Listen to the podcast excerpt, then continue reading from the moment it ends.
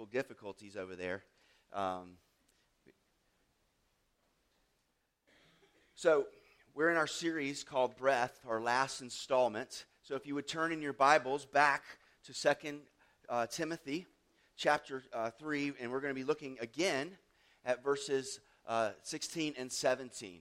We've, we've taken, this is our fourth week, kind of working our way through uh, these two verses, which are extremely important in terms of our view of God's Word, the Bible, and so on. And so, if you guys would uh, read with me very quickly uh, these two verses. Here's the Word of God All Scripture is breathed out by God and profitable for teaching, for reproof, for correction, and for training in righteousness, that the man of God may be complete, equipped for every good work. Let's pray real quick. Heavenly Father, we thank you for the, your word. We thank you um, uh, that uh, your word is your breath, breathed out by you, given to us for life and salvation and the goodness of knowing you and your son Jesus. And so speak even through this word this morning.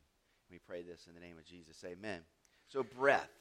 What a strange name for a series. We've used every kind of uh, association we can think of in terms of breath. I've tried. We've talked about bad breath, dog breath, and even puppy breath. But breath is vital to life, isn't it? It's something we always do. It's, we're always doing it involuntarily, as they say. And the thing about breath is, if you're breathing clean, healthy air, it's a great thing to be doing. However, if the air is polluted or toxic, breathing can actually kill you.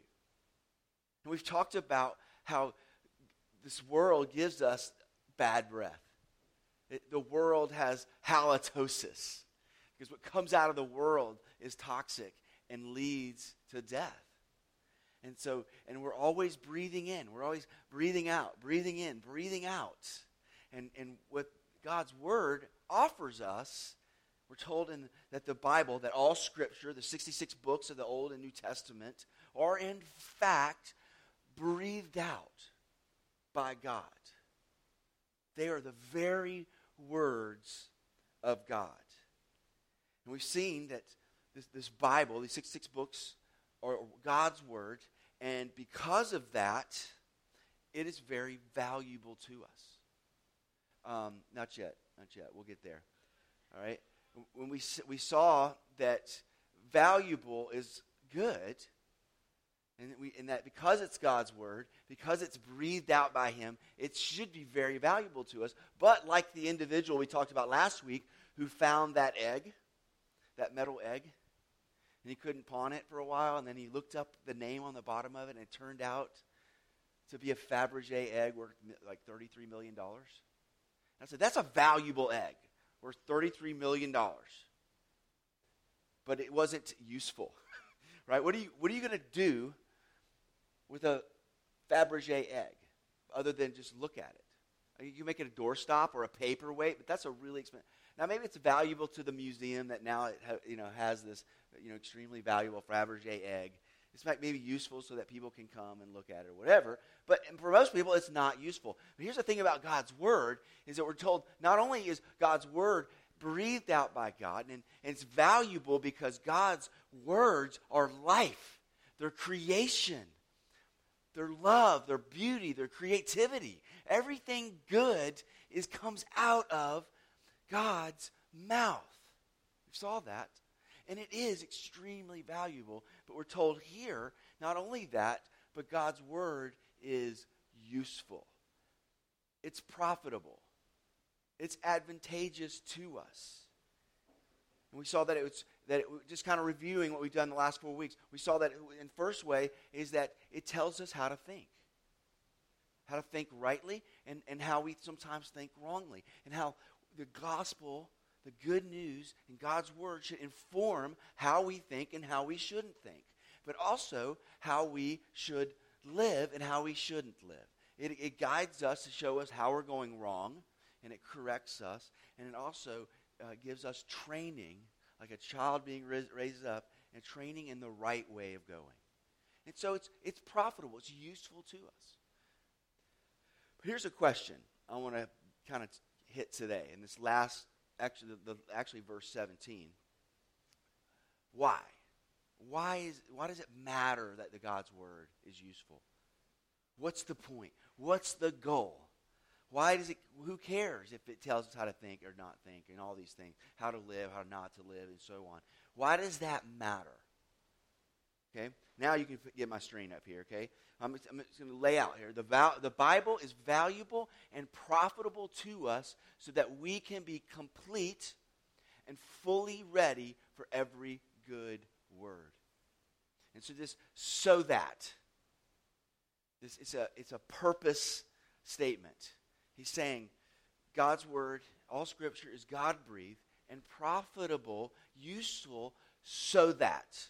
Here's the reason why. So that we might become complete and fully ready for every good work. And so I'm, I'm just kind of I want to look at these two things here. There's really two things here: that we would be complete, and that would be that we would be fully equipped and ready for every good work. So first of all, God's word makes us complete. It's an interesting statement, isn't it? And the word here is to be um, to, to be well fitted for some function, complete, capable. Maybe uh, another word might be proficient, able to meet all demands. Is kind of the word here. So he's saying that, that the man of God and the woman of God should be ready and complete, ready to go. It's fully ready, in all ways, ready to go. But here's the implication, though. If God word is what makes us complete, then God's word is sufficient to make us complete. Do you follow me here? So it's God's word is the it is capable and sufficient to do the job that it set out to do. Now some people seek other visions. Some people seek other revelations. They'll seek a word of wisdom from somebody, or they'll, they'll try to find, uh, you know, wisdom and, and other areas of life and so on. They'll go to the self help book sections. They'll do all these things trying to make themselves complete. And that's the thing. Every one of us, we, we, whether we think we're doing it or not, we are all seeking to be complete, aren't we? We're trying to see, we're seeking to, to be to have that sense of, of fullness, satisfaction. And we very often people going off seeking these things in areas other than God's word. And we're told here we, we don't need a vision. We don't need a new revelation or some burning bush or some, uh, some other experience or some other thing. Okay? We need God's Word and God's Word alone. It is sufficient. And so in the theological world, we call it the sufficiency of Scripture. It is enough. We don't need to add to it. And so we need to be sitting at the feet of Jesus, sitting at the feet of Jesus and His Word, like Mary was. When they had the dinner party, you remember the story? and Martha was really busy doing the dishes, and you know, and she gets angry because Mary is sitting and not doing anything. And Paul says, "Leave her alone." She, not Paul, Jesus says, "Leave her alone." She knows what's best here. She was sit, soaking up what she needed in the Word. So, God's Word is sufficient. We don't need to add to it. That's a big implication here. Is that because it is God's Word, is God's breath is breathed out to us. The 66 books, of the Old New Testament, the Bible is enough to make you complete. Okay? So, but let's ask a question. What does it mean to be complete? What does it mean to be a complete man or woman of God? What does that entail? It's a good question, isn't it? Okay, it and so I'm, I'm going to summarize it here. I would say that it means that we are completely saturated with the Word of God, okay, the, the breath of God, okay, which is the gospel.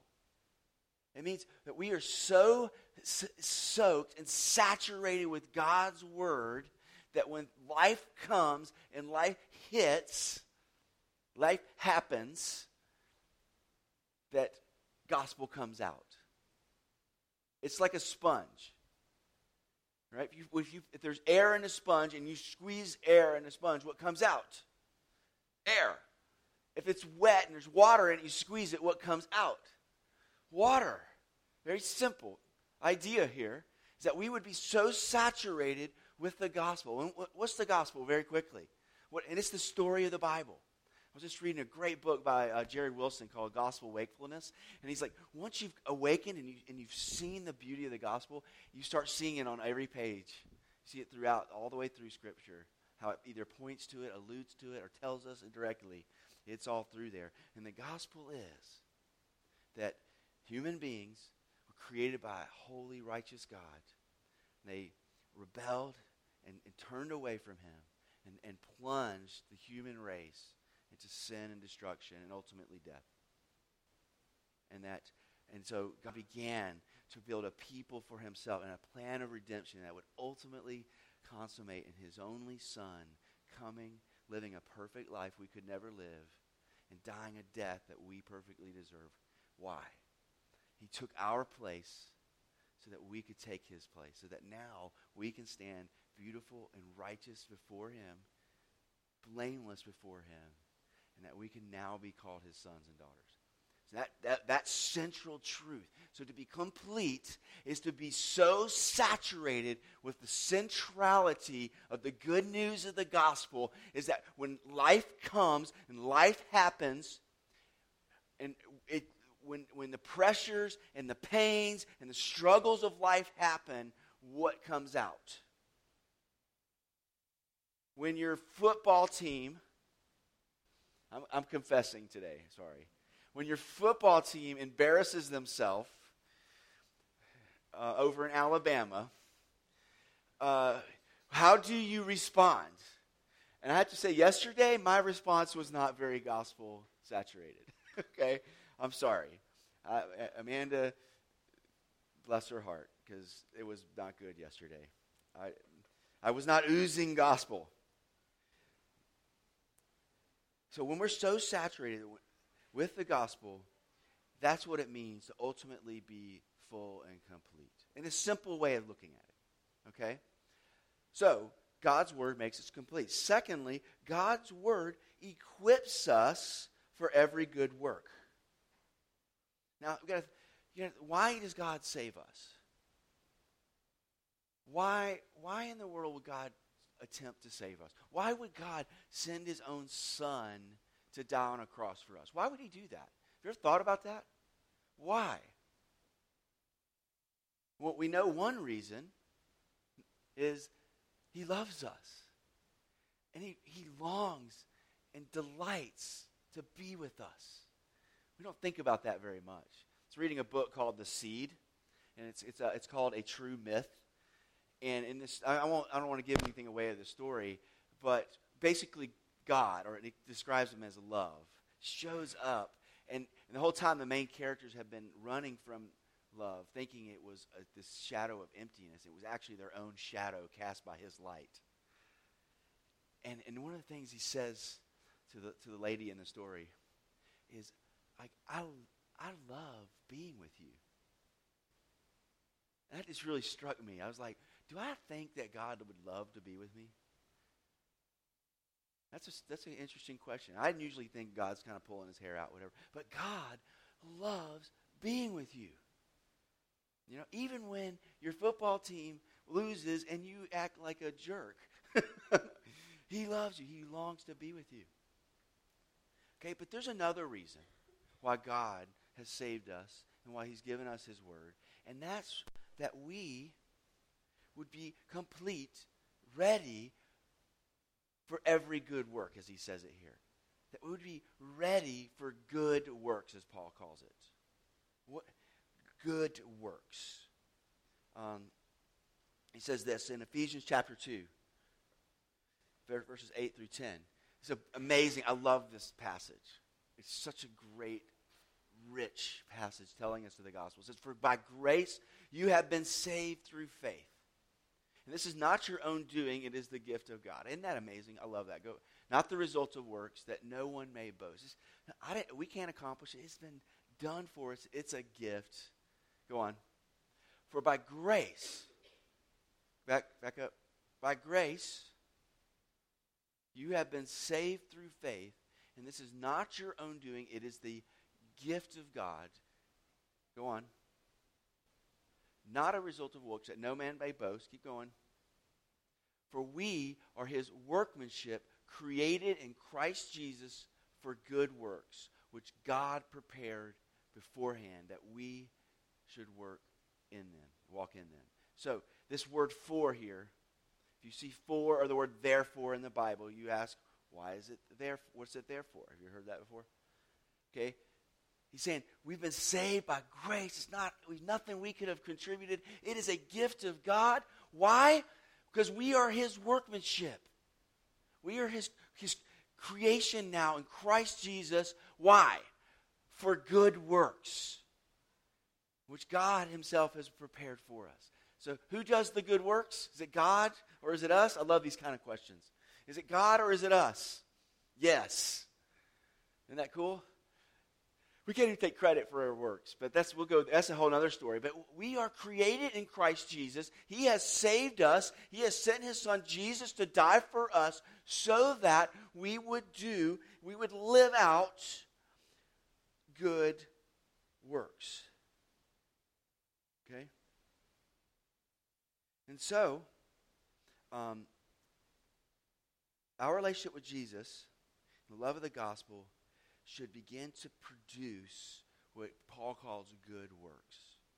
Okay? Now, what, what does he mean here? Is this, uh, what I, I want to be careful here is we're not ta- I'm not talking about like religious external behavior.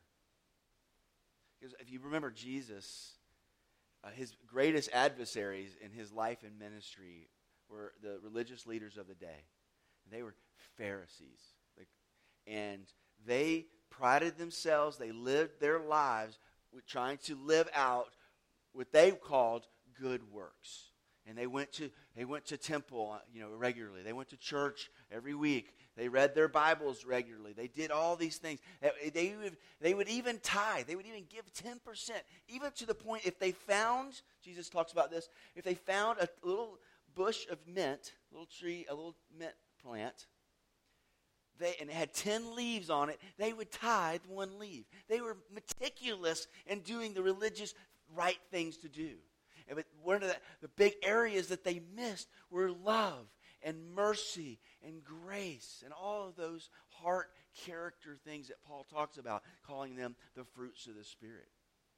So, so we are created to do good things, to be good people but we're supposed to it's supposed to flow out of the heart.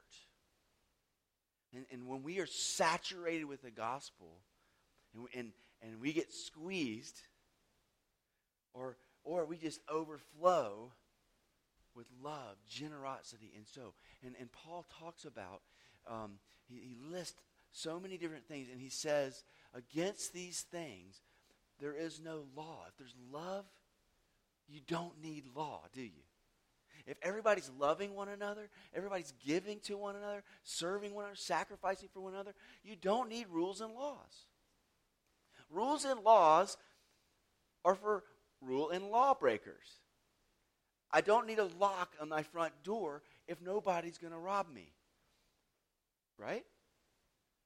But now we don't just need locks on our doors. I can I grew up in a hometown where you didn't lock your door. People just come and go if they wanted, you know? We didn't worry about that. But now you have to have locks on your doors. Now you have to have uh, video doorbells, and you have to have alarm systems, and you have to have, um, you know, uh, police officers, and you have to, you know, the layers go. Why? Because there's no love. And so, what Paul's talking about here in terms of good works goes way deeper than just being a goody goody being somebody who does the right things, at least the things that they can do right. And that's how we do it normally. When we're normally being goody goodies or we're being religious, we tend to focus on the things that we're good at. And we criticize people who aren't good at those things. And we, we blind ourselves or we ignore the things that we're not good at. Do you know what I'm talking about?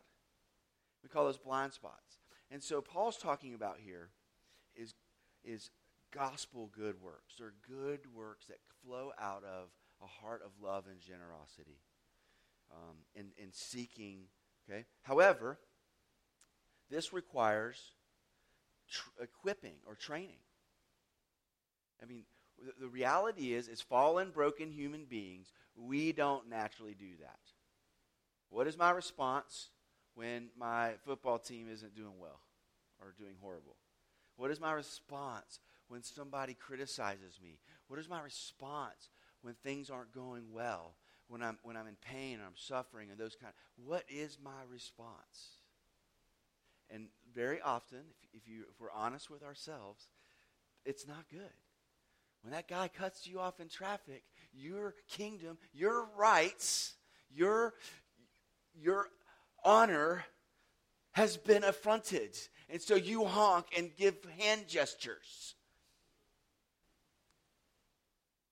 But maybe that's not your struggle, you know?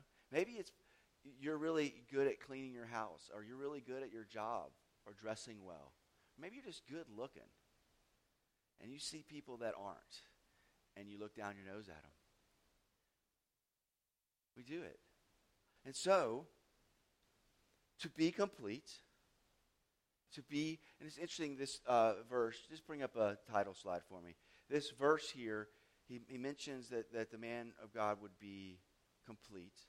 And then he says, in order that, that we would be equipped for every good work. Both of these words are pretty much the same word. And he's kind of saying that, he, that we would be, that the man of God would be complete, completed for good work. It's, it's, a, it's a kind of a redundancy, but he's saying he wants, he, wants, he wants God's people to be complete, gospel saturated people that are gospel saturated, equipped people who do what God has asked them to do, following his will for them. And so that requires what we, I'm going to go back to last week those things that are useful. It is profitable for teaching, reproof, teaching us how to think, how to think gospel, and how to um, and how not to think gospel. There's times in God's word where we, it confronts how we are thinking, how we are approaching, how we are looking at the situation, and it and it's it reproves us. And then second two was in correction. And correction had to do with if you're if you're heading in the wrong direction, it helps you direct away from that direction. So if you're going to drive off a cliff, or like we mentioned, that road over there off of 220, Old Hard Road, that has that 90 degree turn, and people have not noticed that's 90 degree turn too late in the middle of the night and have not lived to, to see the next day. And so God's word corrects us, says, you're going the wrong direction. And then it says training in righteousness. That, and this idea of training had to do with uh, being raised up like a child. And uh, actually, the, the word pedagogy. Ever heard that word before? Pedagogy is, comes right out of that Greek word, which is to train up a child, to raise up a child in the right way. And we need that. And so we need the negative side and we need the positive side. Okay, and because you can't just tell people. What, remember, we talked about what not to wear, the show, and how they, they tell people you can't wear this stuff, and they throw the stuff in the garbage, all that. But then they go through a process of training them how to dress rightly. And that's the fun part, right? Because they, they, they struggle through that process. And like, just like we do. You know, they go to the store and they buy them ugly pants or whatever it is, you know? And, so, and that's what we, we're the same way. And so we have to learn what is right, because we don't naturally do that. And we have to very often be confronted, corrected, and reproved. And so there's that negative side. And uh, we, in God's word is adequate and, and, and sufficient to do that. Bring up, yes, thank you. He's right with me here. It's Hebrews 4:12. It says, "For the word of God is living and active." Of course it is. If it's breathed out by God, it's life. Okay? It's living active, sharper than any two edged sword, piercing to the division of soul and spirit, of joints and marrow, discerning the thoughts and intentions of the heart. And now, it, it, it, that is invasive, is it not? I mean, that makes you want to go, ooh, you know? It's like, it's looking behind the veil here. That God's Word, when we get in it, it begins to divide and, and, and to dissect. It reminds me of a story. Um, I, I, think I've used this before, but I love it so much. I, I just keep using it.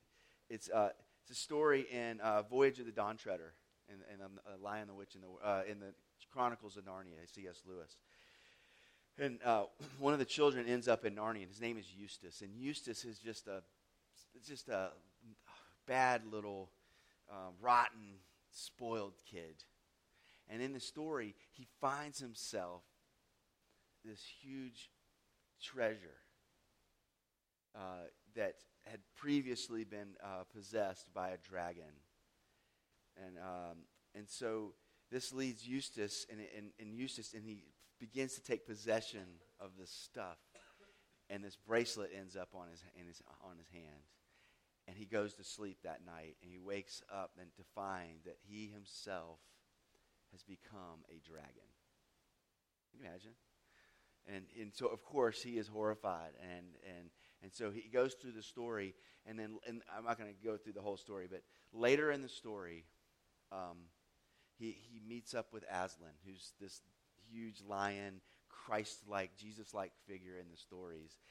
And in mercy and compassion, Aslan arrives and leads the dragoned Eustace to a garden on top of a mountain and into a well at the center of this garden.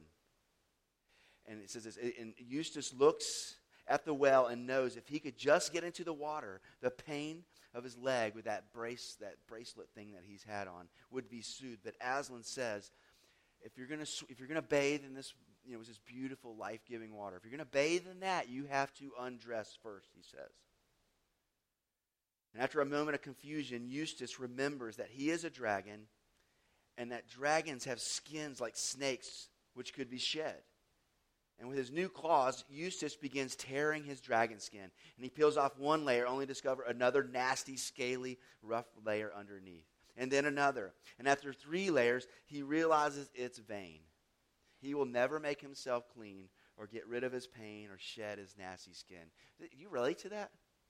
You ever been like that? I mean, I, as I, I became a Christian when I was 18 years old, and there was things I didn't even know were wrong I was doing. And I began to read God's word, like, oh, wow, you know? And so I, you know, I spent so many, so much time trying to improve myself, trying to pull those scales off, pull those scales off. And every time I pull back another layer, it seems like there's another one right underneath. And the story goes on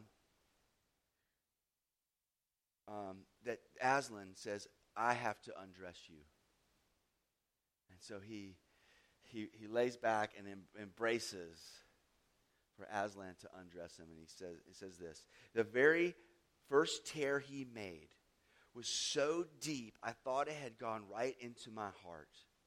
And when he began pulling the skin off, it hurt worse than anything I've ever felt.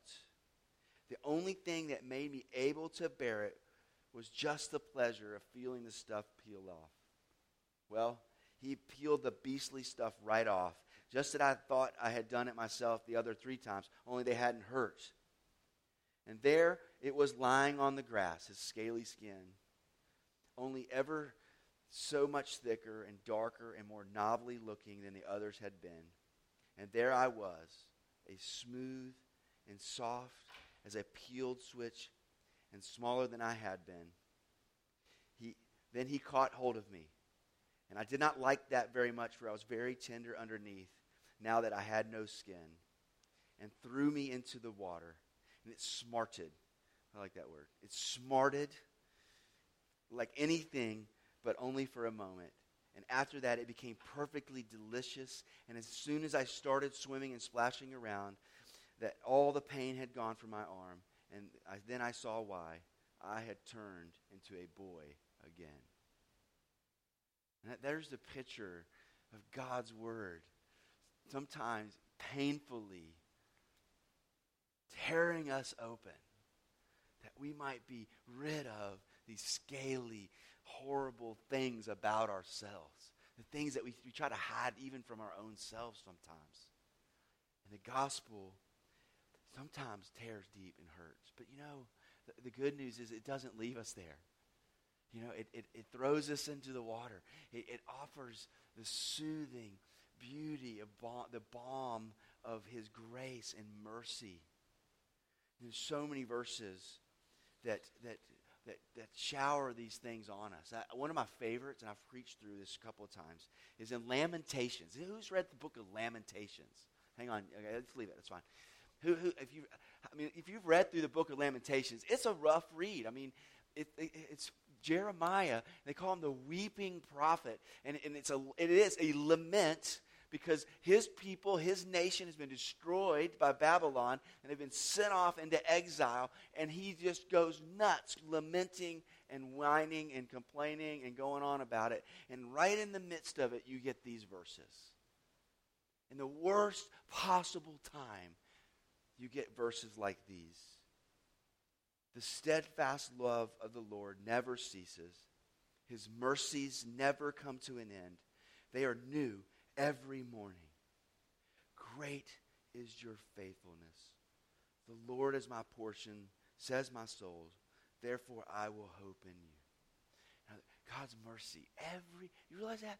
No matter how much you think God is getting tired of you, no matter how much you you think He's frustrated and just done with you, and He's pulled out all His hair because of you, no, His mercy is new, it's fresh, every morning, every morning, every moment.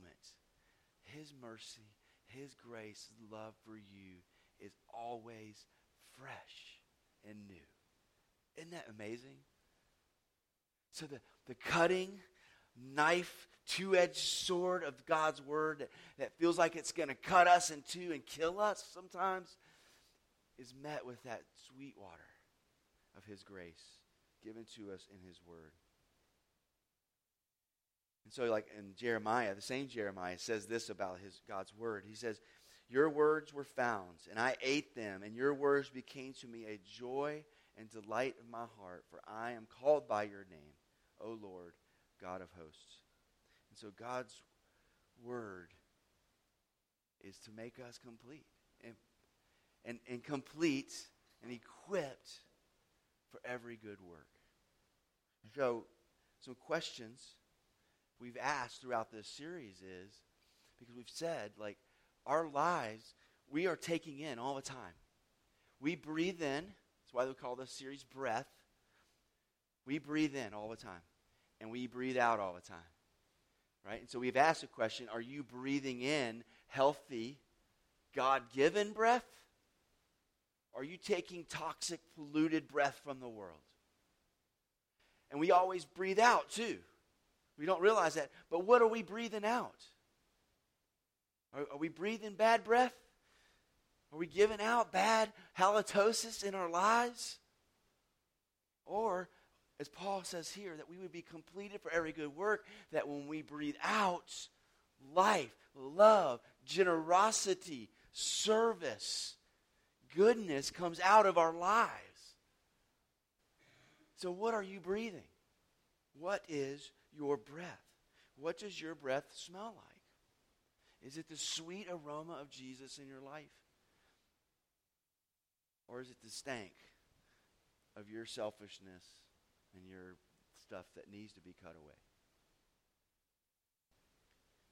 It's a good question, isn't it? And so, for those of us who know Jesus,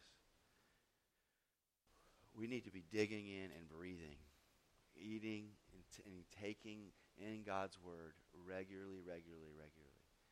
It, but here's a question for you, though. If you don't believe and you haven't received that love and mercy, let me just tell you, we've already seen it. It is a free gift, it is by grace. You don't have to earn it. You don't have to be good enough. There's not enough things you could do to earn it anyway. You can't earn it. It is a gift. And so let me just invite you to take it. Believe, trust, take what Jesus has done for you on the cross. And if you're interested in that, I would love to talk to you about it later. And for the rest of us, the challenge has been the series is are you in the Word? Are you in God's Word? Now, let me just tell you, and don't give me that excuse. We've already talked about this. Oh, I don't read. I'm not a reader. Okay, let me just let's. How much you reading on Facebook? And you know, you, you've been reading. You, people read way more than you think you read. It's just what you uh, want to read. All right, but here's the challenge. We want you, we want you guys to be in God's Word. So uh, we have a challenge. We've been challenging everybody to do. We made this as easy as possible. Is um, that we would we would all jump into a simple, easy reading plan together. And so the challenge has been to go to, and we just kind of make this as simple as possible. I see there's coffee spilled. Bummer. It's okay. It's all right. You know, it's tile floor. So the challenge has been let's make it easy for you. So we said go to youversion.com.